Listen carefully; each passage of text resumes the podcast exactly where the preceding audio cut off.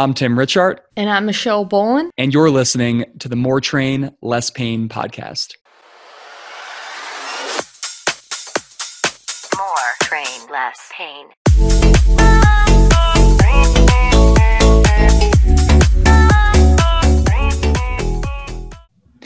I'm Tim Richart. And I'm Michelle Bolin.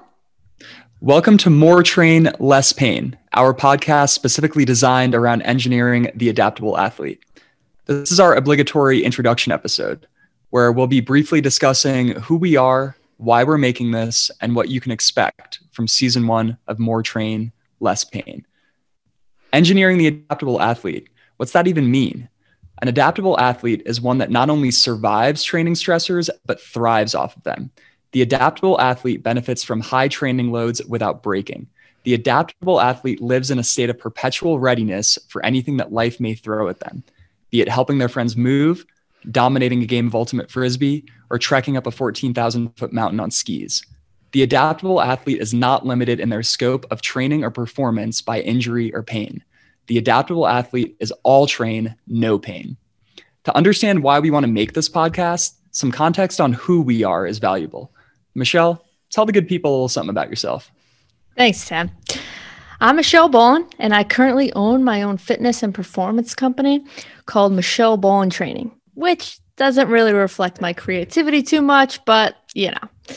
I am Boston, Massachusetts based and fill in my days with one on one personal training sessions, coaching people remotely, writing training programs, and creating educational content for other trainers and fitness professionals who want to take complex training concepts and turn them into real outcomes for clients. I started my journey as a strength conditioning coach for a division 1 collegiate sports performance program and then I transitioned into the private sector as the director of education before I started working for my own company. My passion for fitness and performance really originally uh, re- originated when I was rehabbing from a torn ACL entering into my collegiate soccer career. I then turned that passion into education by attaining degrees in nutrition, strength and conditioning, and a doctorate in exercise physiology. Basically, I really love to physically work hard and push my physiology, but through sustainable exercise strategies that help me maintain that effort over time. And that's why I really wanted to start this podcast with Tim to dive deeper into the best strategies so I can make sure I'm still deadlifting when I'm 90 years old.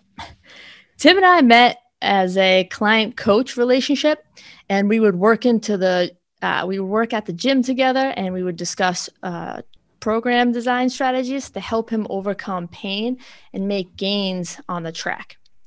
We quickly, or maybe slowly, a little bit more accurately, became friends and the greatest reason I respect Tim is for his organizational strategies. I love that.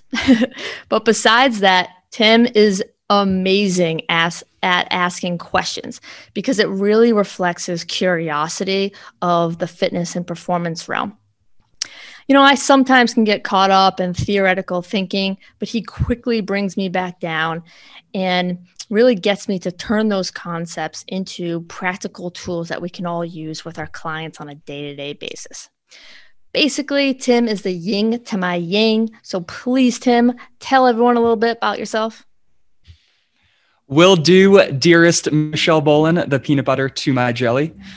I am Tim Richart, doctor of physical therapy and owner of Richart Performance and Rehabilitation a Denver based company offering in person and remote rehab and training services to a wide variety of clientele, especially folks that like to do badass stuff in the mountains, like backcountry skiing, technical climbing, and mountaineering.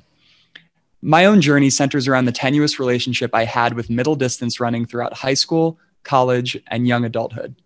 The sport of track was something I had some natural talent in and enjoyed. It gave me purpose, structure, and a social life. However, I could never handle as much mileage or training intensity as my teammates, and failed to string together the consecutive years of training necessary to truly excel. The why of my predisposition to injury led me into my career as a physical therapist. This same why continues to drive me today as I attempt to answer the question of why do I hurt, only in the larger context of all of my clientele, not just myself and not just runners. Why are some individuals able to handle immense training loads without breaking? What are they doing that the rest of us aren't? What can we learn from these so called freaks and the therapists and trainers that manage them? By bringing on the most knowledgeable guests in the field of strength and conditioning and physical therapy, as well as episodes consisting of topic deep dives featuring just Michelle and I, our aim is to elevate your understanding as a movement professional, to give you the knowledge and the tools to deliver an even better service to your people, whoever they may be, to help you create your own indestructible, badass, adaptable athletes. This podcast is for anyone who wants to push the industry forward, fill in the blind spots between rehab and training, or wants to learn more strategies, strategies to support their own training goals and to get their clients more results. Whether you're a physical therapist, personal trainer, strength conditioning coach, student, or even yoga instructor, really any movement professional, this is for you. We're looking forward to season one and having you here with us. And at any time, please feel free to reach out with us with questions we may be able to answer for you on the podcast or feedback on how we can dominate this podcast world. Our email and Instagram account information is in the show notes. So please, again, feel free to reach out. And we will see you on the first episode of More Train, Less Pain next.